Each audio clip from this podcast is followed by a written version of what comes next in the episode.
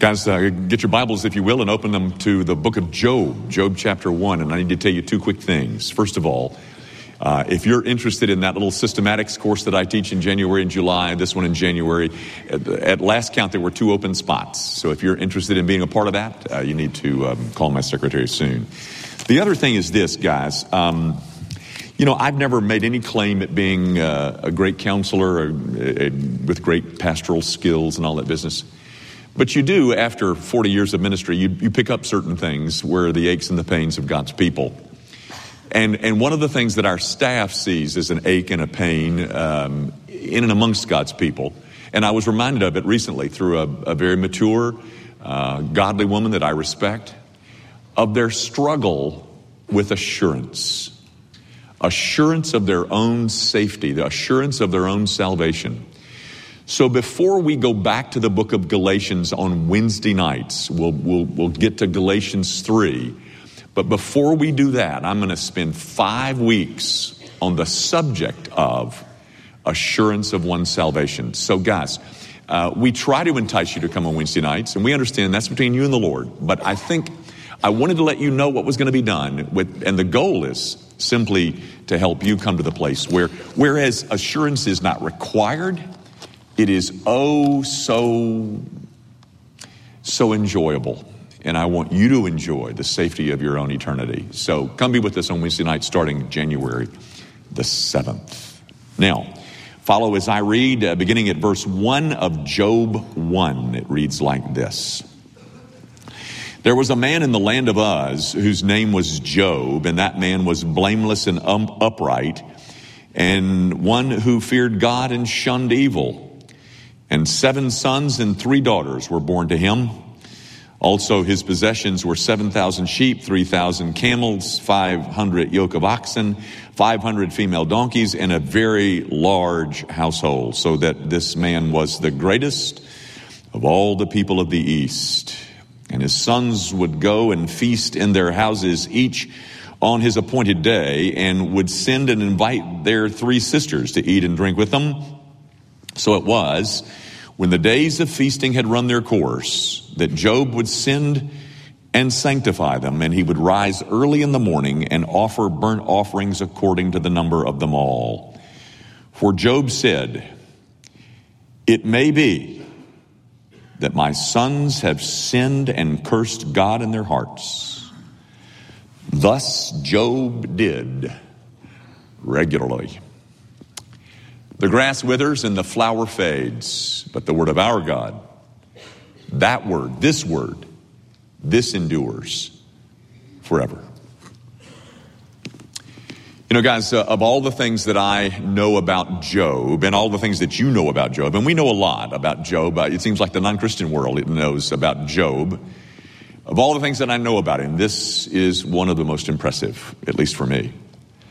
Um, this little portion of the book, the first five verses, describe, they give us a description of Job pre-trial or pre-calamity, of course, when his whole life falls apart, beginning in verse six and, and onward. But this is a description of him before that, before that trial. And he, he was one happy man. He had a beautiful family. Uh, we're told he had seven sons and three daughters. Um, they were all comfortably settled themselves, that is, his his uh, sons and daughters. They all owned their own homes. Um, they had children of their own. Job was a grandfather many times over, I'm sure. The picture that you're getting here in, in these first five verses is is is rather Norman Rockwell-like. It's it's almost this this idyllic picture of um, of a blessed family. Job was a wealthy man, ladies and gentlemen, and I think we all know what um, what wealth will do to you or can do to you. It doesn't happen always, but what wealth can do to you. It um, it tends to make you um, high-minded. It tends to uh, make you think that my needs, whatever needs that I have, I can certainly meet them with through my own prosperity. That's not what you find in this man. That's not what you find. That's not the picture that you get of Job. One of the things also that was so impressive about this whole picture to me was This, um, this family of his seemed to be an undivided family.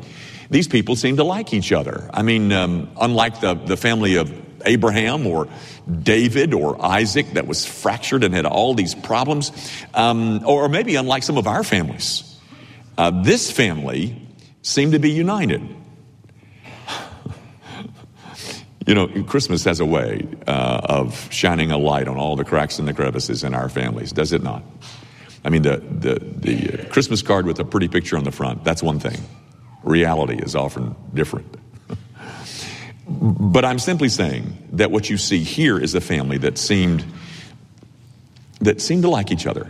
They would have these annual meetings, these annual get-togethers at the various homes, and what is probably uh, birthday parties. Uh, it says on their appointed days, which I, which perhaps or probably is their birthdays, and and they would do this several times a year.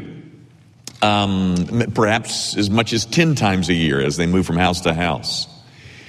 So, um, just in summary, here's what we've got. We've got a wealthy family um, uh, that ha- a wealthy family that seems to be united. They seem to get along with one another.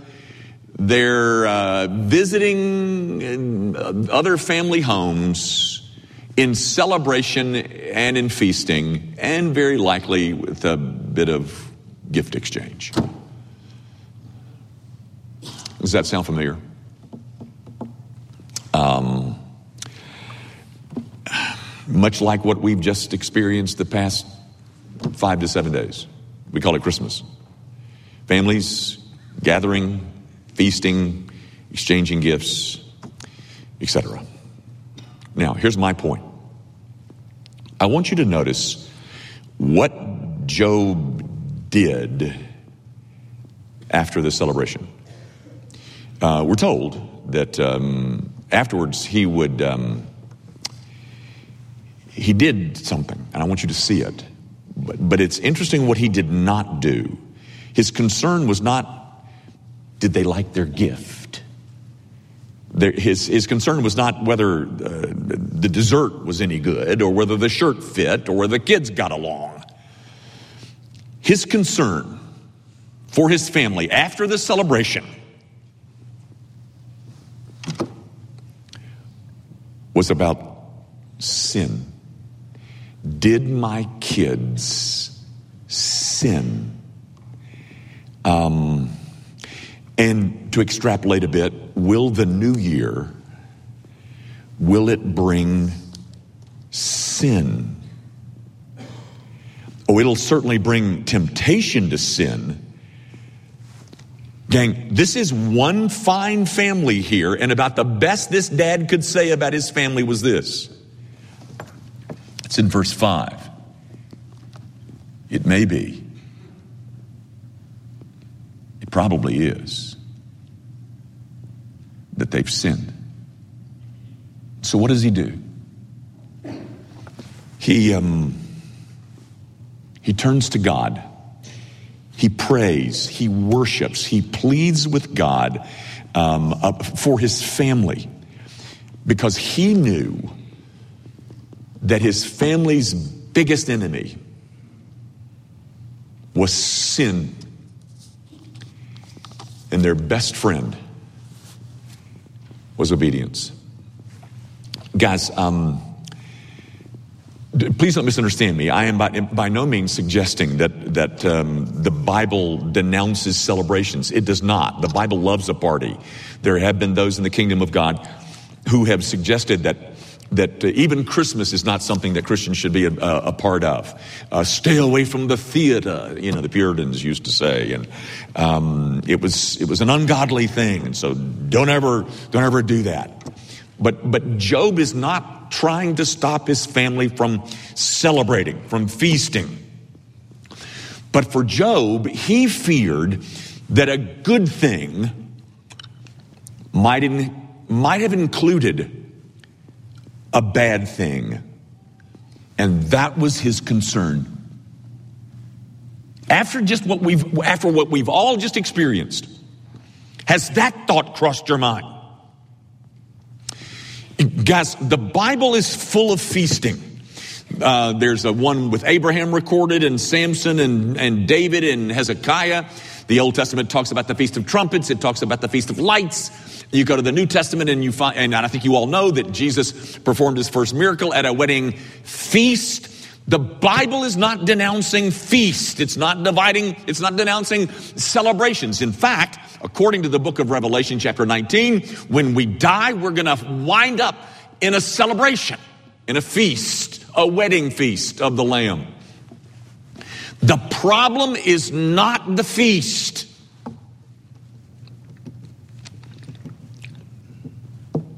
The problem is, did our feasting, did our celebrating, did our partying include sin?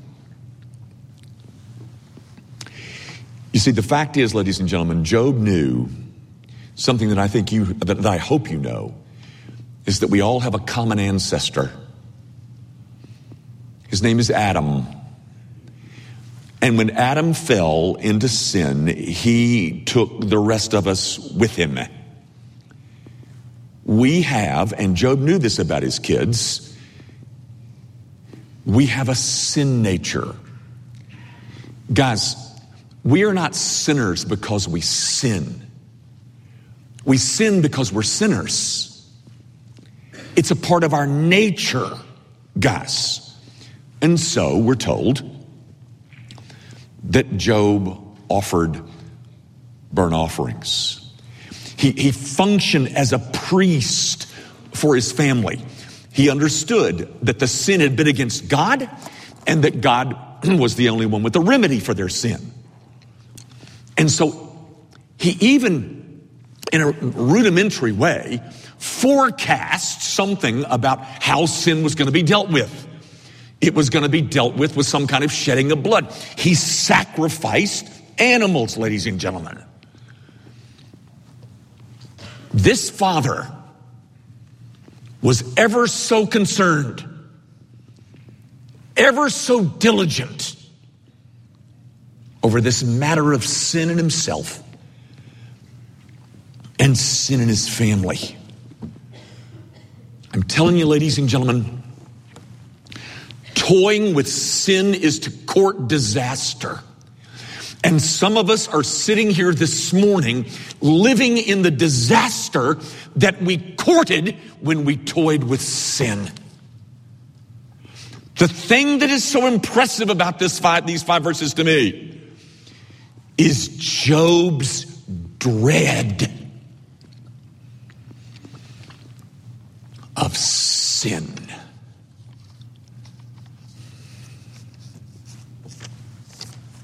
So, here's my suggestion. Anybody here looking for a New Year's resolution? I have a suggestion. Um, I mean, you know, not the ones that we normally do about losing weight and, and getting organized and quit smoking, all that business. Here's one. Here's one that I want to recommend.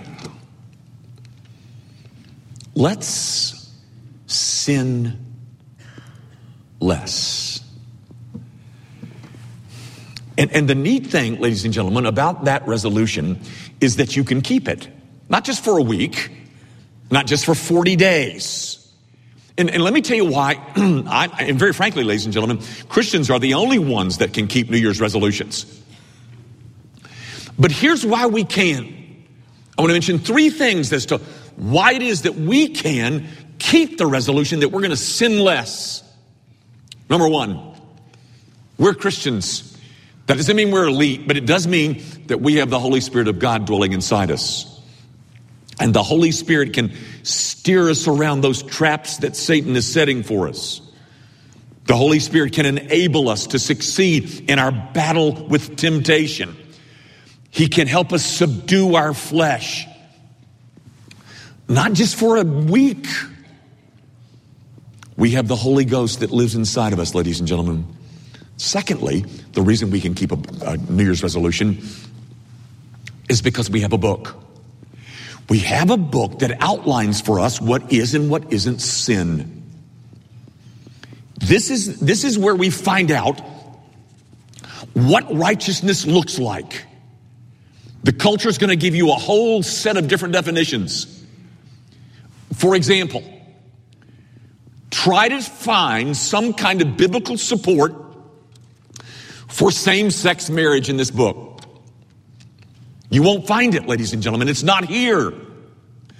All I'm saying is, in terms of keeping a New Year's resolution to sin less, we have the indwelling Holy Spirit, and then we have a book.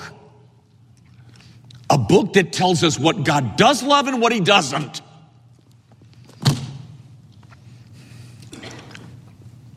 Now, guys, I have one other,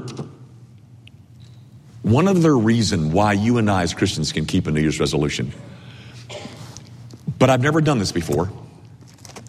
I've never read a passage this lengthy inside my sermon, but I'm going to do it this morning. I want you to go to Romans chapter six with me.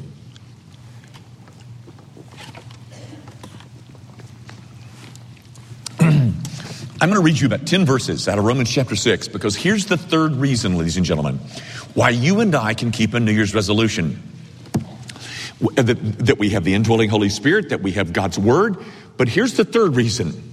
We are in union with Jesus Christ. And the great passage mentioning that union is right here in Romans six. Ladies and gentlemen, I'm going to read you ten verses. Um, I commented on these ten verses over a ten-week period in Wednesday night Bible study. If, if you want to hear ten weeks worth of discussion, you can go there online. All I'm going to do is read them and comment briefly. But let me read you these, these verse five to verse fourteen about our union with Christ. For if we have been united together in the likeness of his death, certainly we also shall be in the likeness of his resurrection. Knowing this, that our old man was crucified with him, that the body of sin might be done away with, that we should no longer be slaves of sin. For he who has died has been freed from sin. Now, if we died with Christ, we believe that we shall also live with him, knowing that Christ, having been raised from the dead, dies no more. Death no longer has dominion over him. For the death that he died, he died to sin once and for all, but the life that he lives, he lives to God. Likewise, you also reckon yourselves to be dead indeed to sin, but alive to God in Christ Jesus our Lord. Therefore, do not let sin reign in your mortal body, that you should obey it in its lusts. And do not present your members as instruments of unrighteousness to sin, but present yourselves to God as being alive from the dead, and your members as instruments of, un- of righteousness to God. For sin shall not have dominion over you, for you are not under law, but under grace. Guys, this is, this is a lengthy passage defining that you and I are in union with Christ. That's the third reason why we can keep a New Year's resolution, because we're in union with Christ. I'm not going to try to explain it. It's a pretty complicated text, but let me mention and observe three quick things. First of all, look at verse eleven. Verse eleven says, reckon yourselves to be dead indeed to sin. Look at verse ten, uh, nine. He says, death no longer has dominion over him. Death no longer has dominion over Christ, and I'm in union with him. Therefore, death has no more dominion over me. Sin has no more dominion over me.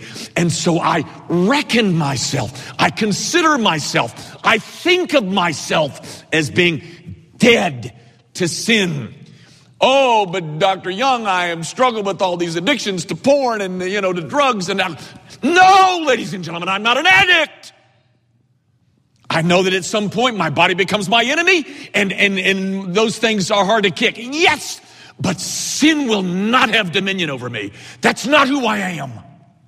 Will I sin? Sure. But I am not under the dominion of sin.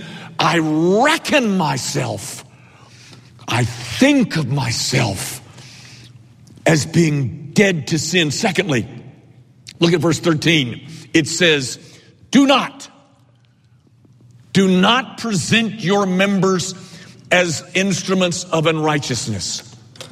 Let me give you a synonym for members. Do not present your body parts. Don't use your body parts as instruments of unrighteousness. I'm not going to let you have my eyes. I'm not going to let you have my hands. You're not going to use them to do unrighteousness.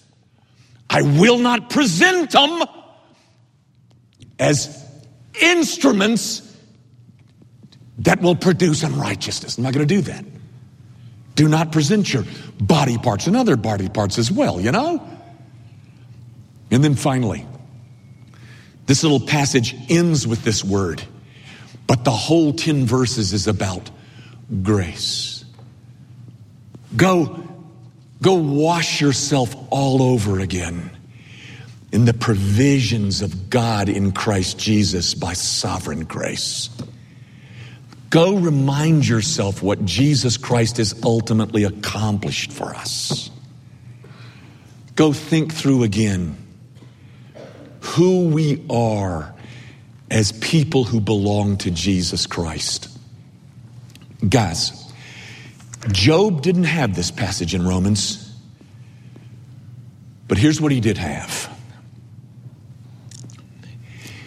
He had a fear of sin. He had a fear of God. Do you?